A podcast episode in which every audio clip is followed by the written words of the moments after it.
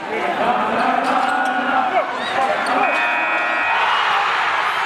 are Locked On Patriots, your daily New England Patriots podcast.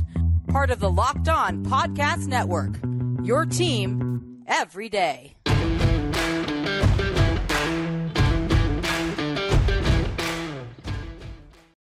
Hello to all of you Foxborough faithful. Thank you once again for making Locked On Patriots your first listen every day. You are now locked into the Locked On Patriots podcast, which of course is a proud part of the Locked On Podcast Network, your team every day. And folks, because it's your team every day, that means your questions, comments, and feedback are always welcomed, very much appreciated. So share that feedback, send it to the internet by reaching out to me, your host of the Locked On Patriots podcast. My name is Mike DeBate. I also cover your New England Patriots for Patriot Maven of Sports Illustrated. You can find me out there on that Twitterverse at MDABATENFL. And while you're out there showing some weekend love to the Twitterverse, please be sure to follow the Locked On Patriots account as well at LO_Patriots.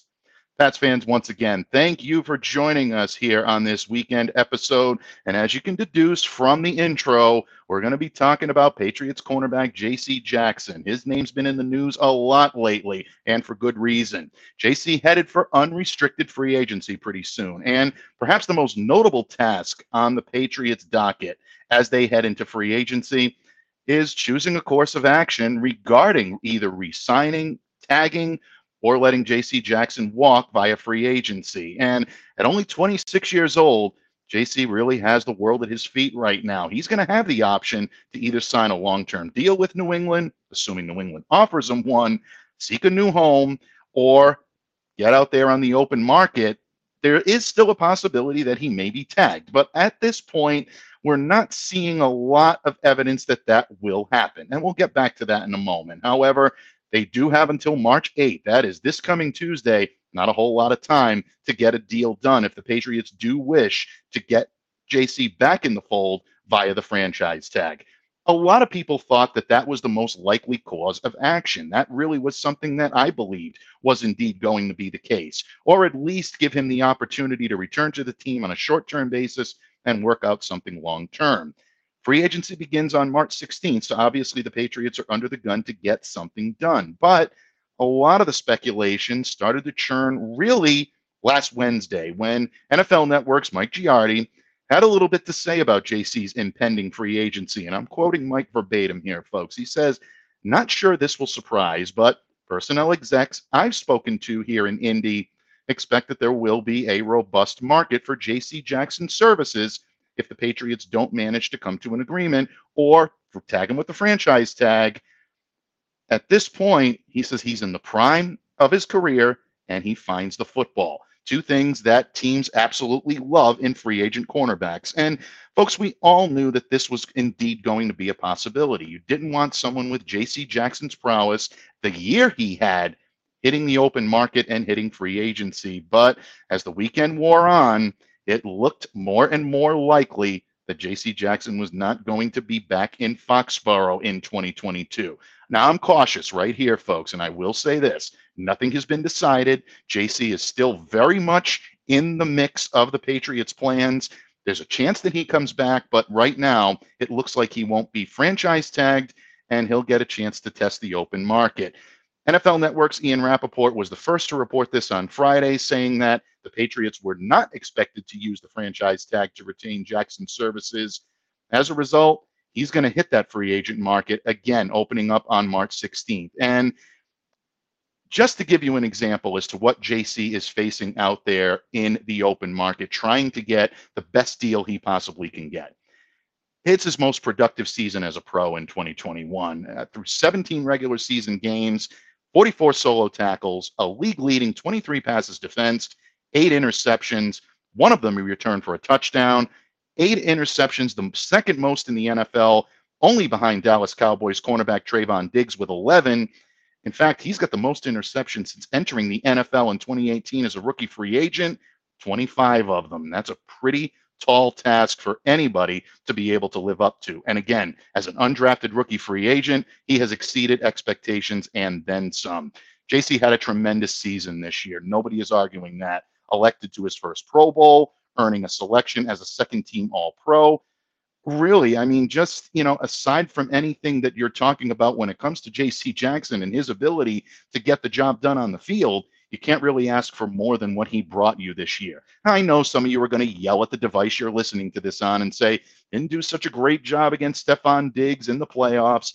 There have been moments where he's had some breakdowns in coverage, but J.C. Jackson really is becoming the definition of shutdown corner. And the Patriots certainly have a decision to make when it comes to his services.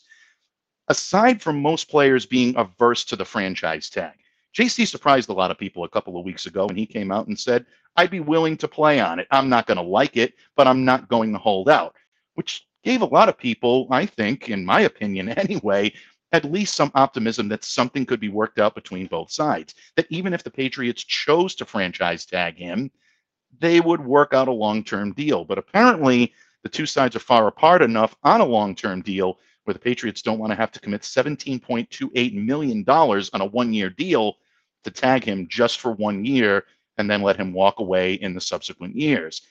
And that's good business. I can understand where the Patriots are coming from, but it puts them at a disadvantage if they don't have JC's services on the field. And right now, there's not a whole lot on the roster that can carry the load, that can make up for what they'd be losing in J.C. Jackson. And I'm going to get to that in just a moment. But a lot of analysts advised, or really kind of surmised, I guess is the best way to put it, that New England would be a little reticent to use the tag on JC. After all, the Patriots are not typically eager to use that tag. They use it a lot more than people will have you believe. Some will come to the conclusion that under Bill Belichick, the Patriots just don't use the tag. Well, no, they've used the tag 10 times in the Bill Belichick era. It's not like they've never used it before. They've only done so twice in the last 9 off seasons. So as of late, Patriots don't want to really bog themselves down with a heavy loaded contract only to lose the player 1 year later. Now, if you're looking for a silver lining here, folks, Ian Rappaport indicated that both sides still very willing to work on a deal, trying to reach a long-term agreement, but Jackson's entrance into the free agent market really seems imminent at this point. And again, like so many have said, Mike Giardi said it last week, a lot of analysts and players have said it, JC is really entering his prime. He's going to have no shortage of suitors, folks. He's also going to have no shortage of lucrative offers, and that could put the Patriots at a disadvantage. If the Patriots are reluctant to match or exceed the type of offers he's going to get on the open market, then it's looking likely that JC Jackson may have indeed played his final game in New England. And if that's indeed the case, it's going to be definitely a tough task for the Patriots to recoup what he gives you on the field and also to try to rebuild this cornerback core, which actually in 2021 wasn't so bad with J.C. Jackson at the helm, especially after losing Stephon Gilmore in the previous season. So that means if J.C. Jackson's not going to be back, folks, the Patriots have to be active in the cornerback market. That includes free agency, and that includes the 2022 NFL Draft. Free agency's coming up. We're going to be previewing that a lot over the course of the next week here on Locked On Patriots. And we're also going to delve into the draft and the cornerback options that are available to them. But today, I thought it would be a good idea if we took a look at what's on the roster right now and what the Patriots could do to try to fill that role. Again, not a whole lot, but the Patriots may be a little bit deeper at corner than some others would have you believe. As the Patriots prepare to head into the league year, let's take a look at their internal options to round out the depth chart at cornerback during the upcoming NFL season when we return in just a moment. But first, folks, you know as well as I do that New Year's resolutions are difficult to take, and especially now with March now on the calendar, it's very, very difficult for everyone to be able to keep all of their New Year's resolutions intact. I know on myself, it's very tough, but one of them that I've been able to keep is trying to eat a little bit healthier, especially when it comes to finding some of the sweet treats we know and love, thanks to our good friends at Built Bar. When you take a look at a candy bar, you look at the wrapper, you're having second thoughts about having it, but you're craving something sweet, you're craving a delicious treat. 240 calories is the average for a candy bar, and some of them are even a lot higher than that.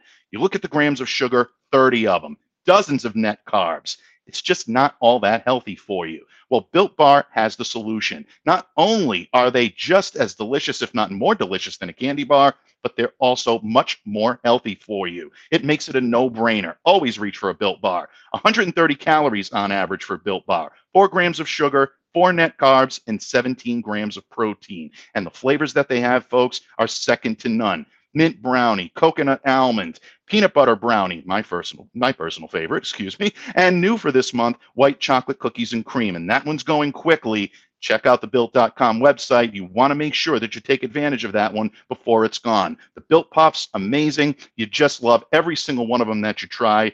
They always go for the taste first. And if they think a flavor is going to be good, they're going to make it, and it'll be delicious, and it'll be good for you. At Built, they're all about the taste. They make it taste delicious first, then they figure out how to make it healthy. I don't know how they do it, but they do it, and they pull it off every single time. So go to Built.com, use the promo code LOCK15, and get 15% off your order. Use the promo code LOCK15 for 15% off at Built.com.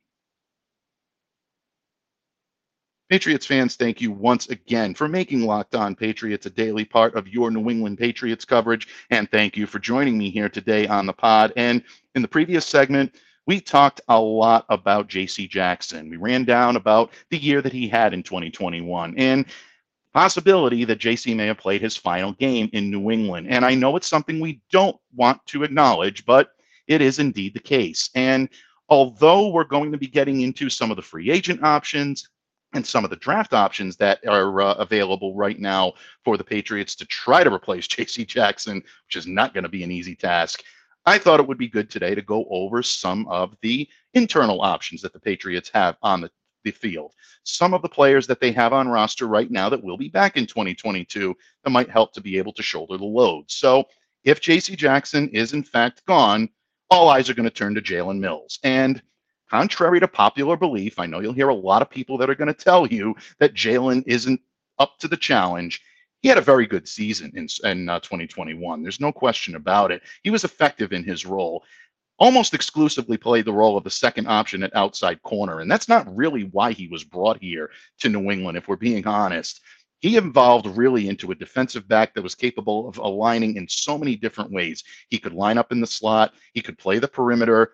Ultimately, I think the Patriots wanted to use him as a hybrid safety type cornerback that could switch back and forth.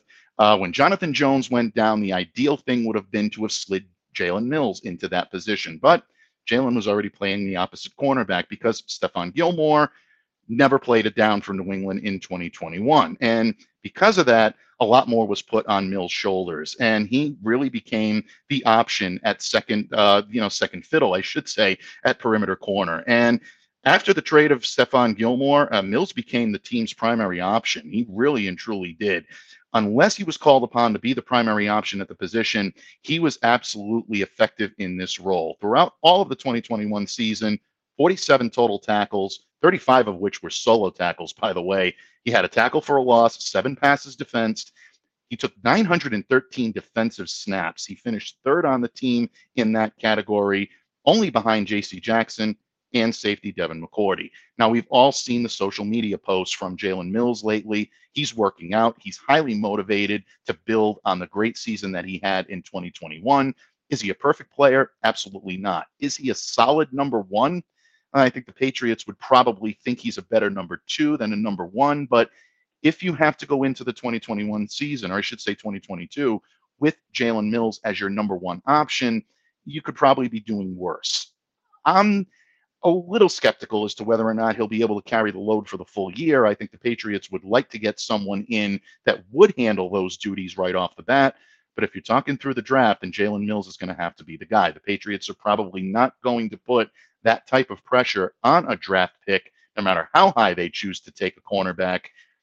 At this point, you're probably looking at a lot of Jalen Mills in 2022 if J.C. Jackson is not there. And that's not necessarily a bad thing, folks. Look, bottom line, I think the Patriots right now are going to do everything they can to fortify the position, but Jalen Mills does look like a good option, and I think he will be a good option. The reason why I think he'll be a good option is because Jonathan Jones, Patriots' prolific slot corner, is scheduled to return. And since joining the Patriots in 2016, Jones has emerged as New England's top slot cornerback, and they missed him a lot in 2021 after the season-ending shoulder surgery. It was his sixth season with the team last year. He only saw action in 54% of New England's defensive snaps over the first 6 weeks. He compiled 20 tackles during that time, 1 interception, 3 passes defensed. And, you know, he's proven to be effective when he's healthy in both the nickel and the dime packages. And he's able to adjust well when defending against so many different alignments. He's at his best when used in the slot. That's how the Patriots will employ him in 2022. But he is capable of moving to the box or even playing on the perimeter. So if the Patriots are very thin, because of the fact that Jonathan Jones has such a great knowledge of the Patriots' defensive system, don't be a bit surprised to see him play in the box around the perimeter a little bit more. I don't think it's ideal, but it's something you might end up seeing. Bottom line, if he does have to do that, he's capable of playing in a lot of different alignments. And unfortunately, like we said, the season-ending surgery to his shoulder prematurely ended his season in 2021. He was starting to make great strides in being able to settle into his role, but I think he's made substantial progress as a player throughout each of his years, and I, for one, would be very comfortable seeing a lot of Jonathan Jones at the cornerback position in 2022 for the New England Patriots. A lot of you are probably wondering about the shoulder surgery and how he's recuperating. Obviously, we've heard reports that Jones is making progress. He's doing well in that area, seems to be making substantial headway in terms of getting healthier, making sure the shoulder is strong enough for training camp, OTA. I don't expect him to be delayed. I think he'll be ready to go right off the bat. And if that's the case, then he'll be definitely a big part of the Patriots' plans once they start their offseason workout program. So keep your eye on Jonathan Jones. He could play a very big role for the Patriots in this upcoming season. The next player I want to talk about is a guy that was mentioned an awful lot, had a lot of responsibility put on his shoulders, and maybe not a lot of people thought that he would have that type of responsibility, and that's Myles Bryant. After Jonathan Jones went down, Myles became your primary option in the slot, and he really did, I think, a very admirable job of filling in. Hard-hitting. This is a guy that definitely is not afraid to get in there, mix it up. We've seen him do that several times. He plays a versatile role with the Patriots because he can be deployed in so many different ways, but the fact of the matter is that if he does have to align in the slot, if Jones is going to take some perimeter snaps, that gives you 2 corners that have a solid knowledge of the Patriots system. And I think that puts them at an advantage, maybe not the advantage that they'll have with someone like J.C. Jackson in the lineup, but it's not going to be the catastrophic death knell that I think a lot of you are expecting. Some of you may think I'm trying to put, a positive spin on this or maybe be too positive, but I'm just trying to give you a background, folks, that New England is not necessarily at the disadvantage that you may think they are if they lose JC's services. And Bryant is one of the guys that really excites me, and I love what I see from him continuously. I think he provided a lot of versatility to the backfield in 2021. He saw most of his snaps in the slot, but he can align as a third safety in the Pats 3 safety sets. We saw him do that as well in 2021. So because the primary focus was on him in the slot, it allowed him to align a little bit differently. And especially if the Patriots are going to have a little bit more clarity on who their number 1 and number 2 corners are going to be, Jonathan Jones, if he's not a number 2 or a perimeter alignment and he goes back into the slot, then that allows Myles to be that versatile piece that you can use all throughout the secondary. Arguably, one of his best performances of 2021 came against the Buffalo Bills, and I think everybody is looking at that, and I'm not talking about the playoffs. I'm not even talking about the game here at Gillette. I'm talking about up in Orchard Park in Western New York. The wind's whipping through, Myles coming up, a big game for the Patriots, and I thought he came to play and played very well. Really did a great job of shutting down Cole Beasley. He held Beasley to not only 1 reception for 11 yards, but he made the play of the game. If you remember that game correctly, it was Myles Bryant that was able to make the play, get in, making a heads-up read on Josh Allen. He made the move to Allen's intended receiver, Gabriel Davis, batting the ball down, securing the victory. And at this point, it was something that I think a lot of people realized that Myles Bryant can be an effective cornerback in this system. In week 17 against the Jags, he got his 2nd career interception. He earned a game ball that week for his efforts, obviously catching the eye of Bill Belichick and the defensive brain trust. So, there are a lot of things to like about Myles Bryant, and I like what he brings to the table. compiled 41 tackles, 1 sack, 1 forced fumbles through 12 games played, and he made 2 starts in the slot this season.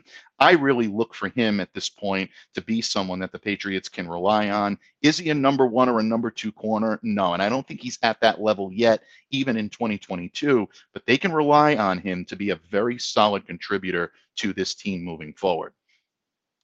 The next player is someone that I think has gotten a little bit of a bum rap, and a lot of that is because of the play he's put out on the field. But there is still, I think, a level of prowess we've yet to see from Joanne Williams. And obviously, I know a lot of people are going to roll their eyes or groan when you hear Joanne's name, but this was a second-round pick for the Patriots in 2019, and there is still second-round talent lurking somewhere in there. Maybe I'm wrong, but I do believe that it's there. I've watched him in practice. I've watched the effort that he puts out, and I think Joanne is willing to work and try to be the type of corner that the Patriots may need him to make. Unfortunately, he's yet to make that mark, and I know that's why a lot of you are uneasy when it comes to Joanne Williams this year, but I think there's still a lot of value. He's got a great deal of size, pretty good athleticism. He's ideally best used when he's a rotational perimeter and slot corner, especially against the taller pass catchers. He's been used in a specialized role as well, even during training camp, especially 2021 training camp. We saw him align a lot against tight ends. And maybe that is his niche. Maybe that's where he's most comfortable, aligning against the tight end, or maybe even a bigger receiver. But I think he's done better against those guys than against, different type of receivers that he'd see on the perimeter. But he does give the opportunity to be able to guard an array of different types of receivers. He also comes with a great risk. I think he's really yet to emerge as a match with the Patriots type of press coverage schemes that they love to employ. And because of that, that's why you don't see him that much on the field. But despite being a healthy scratch following some dismal performances in 2021, and I'm not going to sugarcoat it, folks, they have been dismal, but Williams may be the Patriots' most physical option at the position heading into 2022, assuming that they don't make any type of wowing moves either in free agency or through the draft. And again, I expect them to make both, but let's just say this is where they are. Williams is really your most physical corner at this point. He's had some unsteady moments in coverage, and I think that is a big part of the reason why so many people are leery about him getting a major role, especially players or teams, I should say coaches in the locker room, not players, but coaches in the locker room, maybe a little reticent to give him that type of responsibility. But I think he can be a reliable depth solution for the Patriots heading into this upcoming season.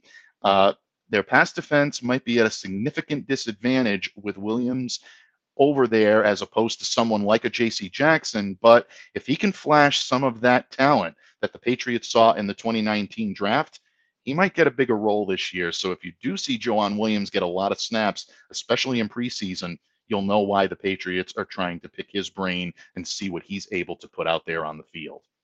Last but certainly not least, a name that you'll hear an awful lot throughout the draft process, throughout free agency, and really throughout training camp and all of the off-season workout programs is going to be Shaun Wade. And the Patriots spent capital to be able to bring in Wade last year via trade with the Baltimore Ravens. Wade really, I think, is the definition of potential versus performance. He doesn't have a lot on his resume right now. He missed a good amount of time in 2021 due to injury, being a healthy scratch. And of course, he also had to stay on COVID-19 reserve. But I look at his time at Ohio State, and I look at this time and I say to myself that this is someone that the Patriots targeted because of what he can do. And his time at Ohio State told me a lot. He was a pretty big-time prospect at Ohio State, even viewed as a potential first-round pick while playing out of the slot for the Ohio State Buckeyes. In his final season with Ohio State, he was moved from the slot to the outside corner position. And I think this changed a little bit of how he was perceived. Along with the fact that he played much of the year with turf toe, Wade's stock dropped a little bit, and that allowed Baltimore to be able to swoop in. He wasn't necessarily the same type of player that we've seen in years past. However, He's at his best when he's aggressive at the catch point. He can show an ability to read his opponent, and that's something the Patriots love in their cornerbacks. Someone that can be aggressive at the point of attack, but also can make the reads necessary to not only run the routes with the receiver, but also be able to anticipate what the quarterback and the pass catcher have on their plate. Wade did that well at Ohio State. I look for the Patriots to try to utilize that, and with a full year under his belt and maybe a full offseason program under his belt, he should receive plenty of attention, and I think he's going to get a good opportunity to make an impression in training camp. Right now, if I look at the Patriots roster and I look at the players we just ran down, I think Jalen Mills is definitely someone they'll lean very heavily on. Jonathan Jones may be probably the most important guy in this locker room in the cornerback position if J.C. is not retained. And then last but certainly not least, Shaun Wade is my wild card right now. And I look at him as someone that can come in and make an impact and maybe even carve out a starting role someday. Myles Bryant, I think he can be excellent in the slot. I think he can be very good as a depth piece, and I think he'll continue to do that. My thought process is if you're looking at an odd man out here, unless the Patriots really need bodies, Joanne Williams might end up being the odd man out. But again, if you see him in New England this year, it's because the Patriots see something in him. That type of second-round draft talent that they used just 2 years ago, I think, is something that they'll want to be able to utilize and at least try to get everything that they can before they cut bait in that area. So at the end of the day, folks, it's going to be a tough road to replace J.C. Jackson. Hopefully, cooler heads will prevail. I'm still holding out hope the way all of you are that J.C. returns to New England, but from what I'm hearing and from what you're all hearing, which is really the same thing I'm hearing as well, it doesn't look good for the New England Patriots and J.C. Jackson to work something out prior to his hitting the open market. What will this mean for free agency? What will it mean for the draft? Well, those are all topics that we'll continue to discuss here on the Locked On Patriots podcast. And again, folks, I thank you so much for joining me here today on this episode of the Locked On Patriots podcast. Remember, Locked On Patriots is free and available wherever you get your podcasts, including on YouTube. In the meantime, please continue to stay safe, stay well, be the change that you wish to see in the world. Have a great day, everyone, and we'll see you next time on Locked On Patriots.